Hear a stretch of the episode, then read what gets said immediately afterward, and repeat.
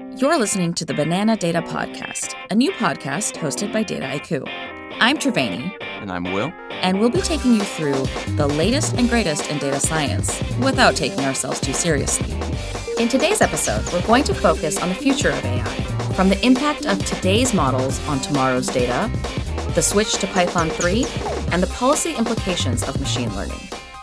Okay, so the first article I want to discuss comes from Quartz. It's called Here's a Prediction. In the future, predictions will only get worse. so, in this case, Alison Schrager talks about how, despite us having better data, better quality data, better algorithms, more computational power, all that jazz, uh, that doesn't necessarily lead to better predictions, which is, I think, probably counterintuitive why it's a catchy article, but she makes some interesting points that I think are totally valid. The big idea is just that all those things are true. Like we should be getting better at predicting the future, no doubt. But um, the current state of the world is constantly responding and evolving. Uh, and her argument is that obviously we live in a more interconnected society, a more technolo- technologically driven society. Um, the world is changing more rapidly too. So even though in theory we have better decision making processes, and in practice we probably have better decision making and predictive processes, uh, the world's changing so fast that even though our prediction methods are really good, uh, the world's going to outsmart us. It's going to change too much. And on net, the predictions are actually going to end up being worse. Wait, even if we're collecting new data and getting all sorts of new data points and up to date, latest, fresh data?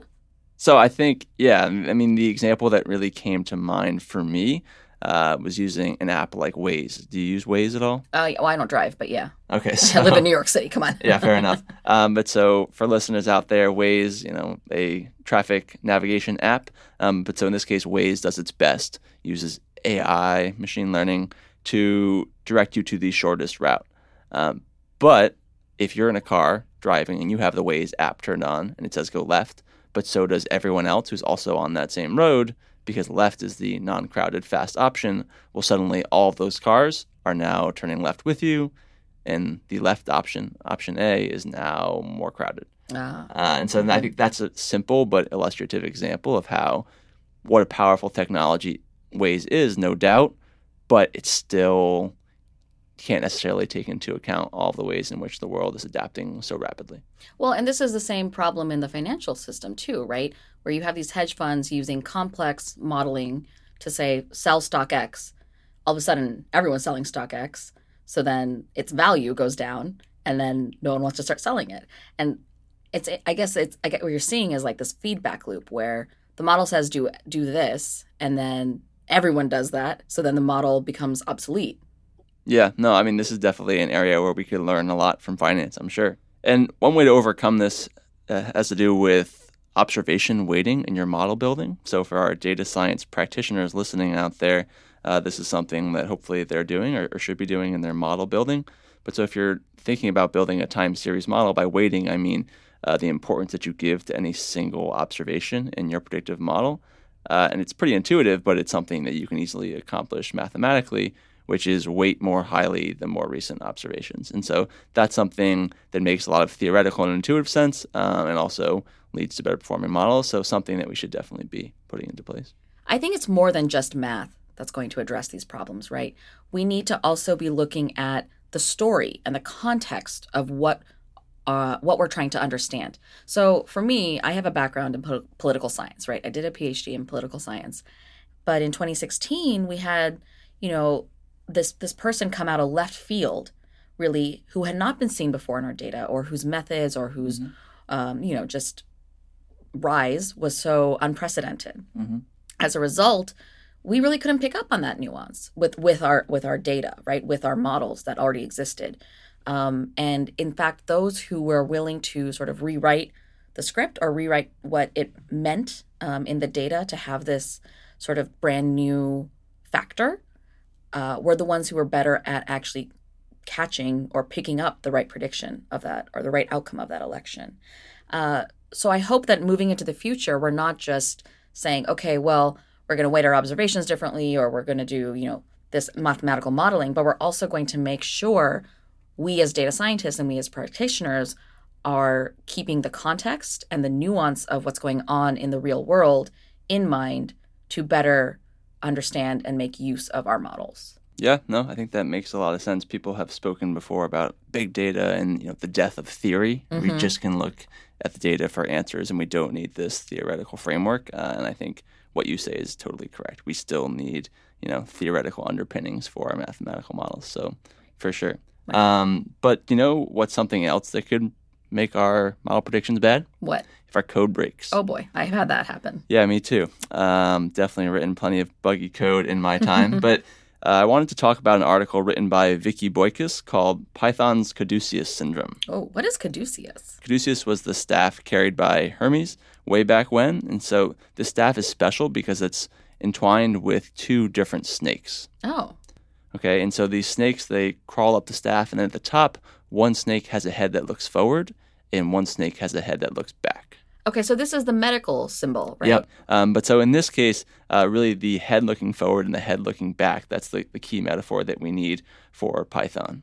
Okay. Well, and it's snakes, so it all works. It all works, yes. Right. But so, I mean, I'm sure the vast majority of our listeners are familiar, but Python is an open source programming language that's really popular in the data science space.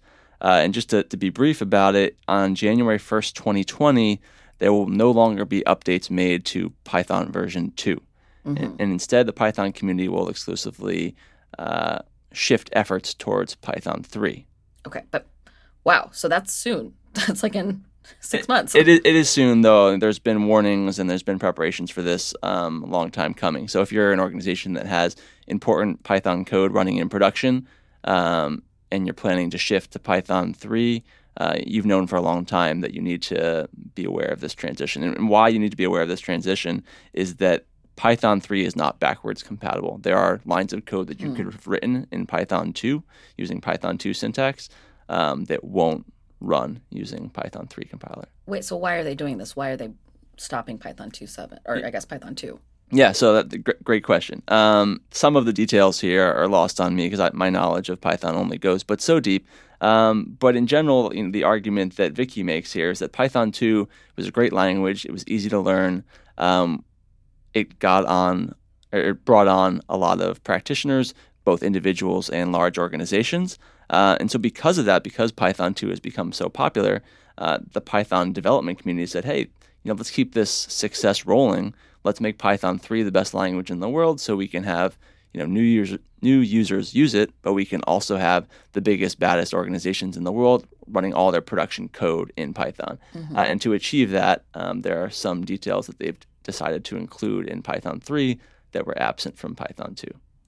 Wow. So it's going to redefine the language all altogether. I wouldn't say altogether, um, but they're going to make some shifts for sure. But so this is, you know, the the point of the Caduceus syndrome is that, you know, should the Python community look back and say, hey, there's a lot of code that already exists that's been written in Python 2. Should we really make sure that, you know, we're not making breaking changes to the language? Should we make sure that we're prioritizing um, what already exists? Or should we be the snake that looks forward and say, look at all that Python 3 still has to do, that Python 3 still can do in the future, and should we really optimize this language to be the language of the future? Huh. So I imagine there's debates, right? Because there's nothing's ever simple. And so I'm guessing that there's people who are pure Python 2 and those who are no, we got to go, go forward.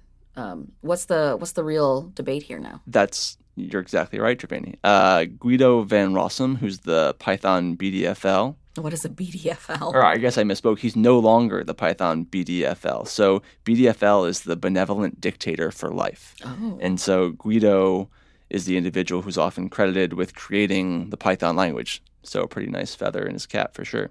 Uh, but there was a debate about some changes in syntax between Python 2 and Python 3. And again, my understanding, I don't want to uh, upset anyone here, but my understanding is that this debate about syntax changes uh, was just kind of a, it was just a heated debate that caused Guido to, I think, become a little bit dispirited uh, and decide that, you know, the politics of this and, and had become too much uh, and to, to step down from that benevolent dictator position. And so this is something that you see a lot in open source communities where success is great. The product or the technology grows and grows and gets bigger and bigger and more users and more developers. And that's all awesome. But then when you have so many people uh, everyone has a different viewpoint. Everyone wants something different. Some people want the snake to look back. Some people want the snake to look forwards. And so you're totally right that I think Python community is also experiencing some of this turmoil. Yeah, I mean, definitely, right? It's it's similar to how startups also grow and you know people's visions change and what the investors want or whatever it is um, will dictate the future. I I'm curious to know what you know what the future is going to look like for Python, right? So if Guido has stepped down, you know, is it is it ruled by committee now? Is there a new BDFL? What's you know what's the vision really? Yeah, I mean, I think that uh, open source technologies kind of have their own ecosystem of political management and how they you know have a hierarchy and they make changes. And obviously people who inhabit the world of github can go and kind of see on the, the message boards and the branches and the pull requests what this all looks like. So i'm not exactly familiar with pythons but i think you're right that in general this idea of open source governance is something that uh, still not necessarily a solved problem yeah especially since you know python especially the certain packages for machine learning underpin so many of existing you know practices and models. I know that i work with sklearn packages all the time to do predictions. And so i want to make sure that what i'm using is being um, governed and updated in a way that's that's per, you know that's reusable right? That i'm not stuck with okay now this thing's going to break um, because you know we couldn't decide how to keep it up to speed yeah, yeah. So we'll we'll see, but definitely, I think you and I both uh, have a big stake in Python success. So yeah, I'll just wish it well for its future. Yeah, and I'm gonna go and fix my code now to be ready for Python three. Sounds good. Now it's time for In English Please. This is the segment of the show where we break down complex data science topics. Uh, and last week we were talking a little bit about GANs, mm. and I think that's something where definitely for me and probably many of our listeners, uh, we could benefit from a little bit more clarification. So, Triveni, I was wondering if you could explain GANs to us all in English, please. Sure. So, everything you need to know about GANs is in the title. GANs is an acronym that stands for Generative Adversarial Networks, right? And so the three words there actually tell you tell you what you need to know. So the first thing is that these are neural networks, and what they're doing is creating um, a distribution of data, or they're mimicking data that can be text, image, or even plain numbers, in the idea of generating new points that are, in theory, indistinguishable from real data. Mm-hmm. So, for example, there's this website called thishumandoesnotexist.com, mm-hmm. right? And if you go there, you'll see photos of people. None of those people are real. All of those images have been made by a model using GANs. Mm. Okay, so what did GANs do to make these these people?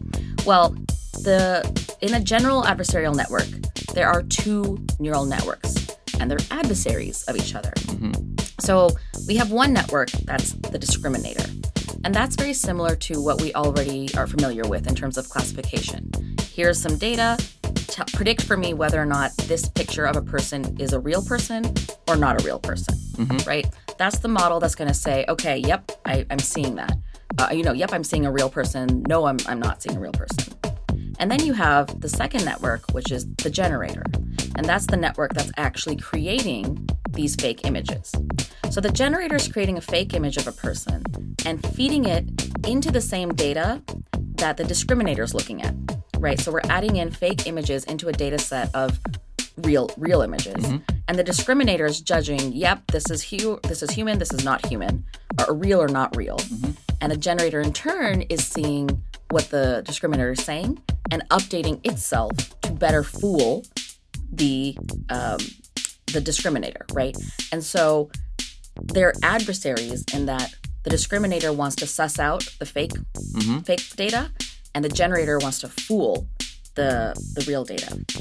And so uh, the idea here is that we're using these GANs one to create you know different models of or different distributions of data that we can then use to maybe do some better forecasting. You know, this is very common in the financial services, and as we were speak- talking about earlier, um, or in the case of these images, uh, which also then kind of raises questions around well, what's real, what's not real. If a model can't distinguish it, can we distinguish it? Mm-hmm. Um, and in this sort of era of uh, false information, what does that really mean? But essentially, the GANs the GAN model is working against itself to improve the data that it is producing for you. So it's not really predicting something for you.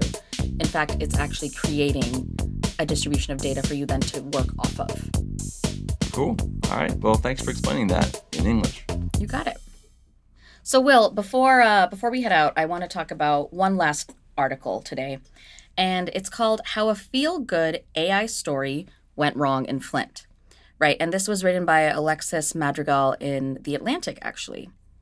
And so, I don't know if you're familiar with the Flint, uh, Michigan crisis. I would say to some extent, yeah, aware of it. Sure. So, what's going on is that uh, in 2004, the city redirected where it was getting its water from. And so the water source actually started corroding the lead pipes, and lead was leaching in from people's uh, water pipes into their water, mm-hmm. right? And lead is not good to drink. Mm-hmm. Um, and so the city needed to go through and replace all of those lead pipes with copper, right? But it's not that simple. It never is. The records on which homes have lead pipes were really messy and incomplete. And it was going to be expensive to have to dig into every single home mm-hmm. to look for lead or, or copper pipes. Makes sense. So in 2016, there was these volunteer computer scientists who worked uh, with funding from Google, actually, to create a model to predict which homes have lead or copper pipes. And they did so using um, a cheaper system called hydrovacking, so they were able to use hydrovacking to uh, test out a bunch of different homes for lead and be able to feed that data back into their model to create a prediction for okay, um, these homes do have lead, these homes likely don't have lead. Mm-hmm. So they found actually that the age of the house, the location, and the value um, were most predictive in finding lead pipes. So once that model was built in 2017, the city was able to replace 6,000 pipes in in homes across the city. You know, so they excavated around I think 8,300 pipes, mm-hmm. and of those, over 6,000 were actually lead that needed to be replaced. So they had about a 70% accuracy rate. Okay. So it was all really good. That sounds pretty good. So so far so good. Yeah. the problem here? So yeah, where where did it all go wrong, yeah. right? Well, so in 2018, a new firm was brought in by the city to really um, amp up the the replacements, right? They were going to go in and like dig in and just get everything sorted out. Except their the company chose not to use that model anymore.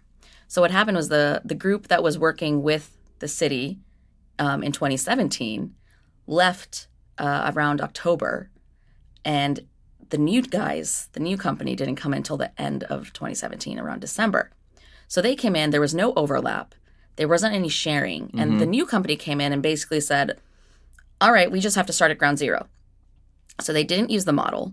And instead, um, they they changed their methods, right? Because not only did the company not not really know how to use that model or even have the database, but the mayor was also facing political pressure, mm. right? And this is where this is where I think it gets relevant to the data science world because um, people were saying, I don't care what a model says. If I don't care that a model thinks my house is fine. I want you to dig it and tell me that it's fine. Yeah.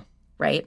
And so obviously the the mayor is going to face political pressure, right? She doesn't want people to you know, to not to not believe her or or to say, "Oh no, you you missed my house." Um, and that was what that was happening a little bit in 2017 where people were saying, "Why are you skipping me?" Mm-hmm. Right? And so as a result, they they just sort of ignored the model and started excavating based on what they thought made sense or sort of to appease the different parts of the city. And as a result, um, they started excavating a lot of places and just finding copper pipes. Yeah. Right. And missing the lead. So it's uh it's still quite a it's I mean obviously the crisis is still ongoing because there are plenty of houses that still are suffering from the lead pipe issue. Yeah, I mean, to to me, this brings to mind another theme of this podcast, which is the importance of education for all. Mm-hmm. And as we've discussed previously, uh, not just the practitioners, but the public writ large. Mm-hmm. So about these machine learning models, and more simply, I would guess, just probability and this uh, idea that you know you might be safe 99% of the time uh, but someone says, "Well, I'm I'm not comfortable, maybe because I don't understand probability, or maybe just because I do, and that's the way I feel." And I suppose people are entitled to their feelings, mm. but I'm not comfortable with 99% certainty. I, I want that extra one percent. Uh, and I don't envy the politicians in the world who uh, need to help fight that battle. But I think we, as people in the data science space, and people who, in theory, have some understanding of model building and probability, should be doing a better job to say this is what the output means. And so maybe um, when they say this was a feel good story that, that went poorly, um, that's maybe one way that they would say they could have done better to make it go less poorly. They could have, in addition to creating this really wonderful model uh, that it does make a lot of sense, um, they could have said, we need to do better to ensure people that you know this model won't be perfect, but for reasons X, Y, and Z, it's kind of the most sensible thing for our city to do. Right. Like, okay, this is the baseline where we're starting with. The model says these are the homes to dig. We're going to do those. Once we know that we've gotten those ones out, we'll go back and check yours even if the model says it's fine. Yep. Right. That can that can be sort of a, a compromise. But I, I wonder too, given that so much of our our lives are already using machine learning models, you know, what is the I mean, it's obvious to me what the difference is here, but how do we figure out how to convince people that, well, you know, you're already trusting models to do a lot of stuff for you that you don't even realize. So now when it comes to this issue, which is very prominent and in the in the top of your mind, what what's changed here, right? You know, um, think about like medical probability statistics, right? Sort of like, okay, we found this, we have these two uh, treatments for your your illness. This one has a 85% chance of success. This one has a 90% chance of success. You know, people are going to say, okay, give me the 91, right? But they're not they're not arguing no i don't want any treatment unless you give me 100% accuracy on this or 100% chance of success yeah but i think it's more to my mind it's more the lack of knowing. So to explain what I mean by that, uh, we don't yet have these driverless cars where there's a 99.99% chance it's going to be fine.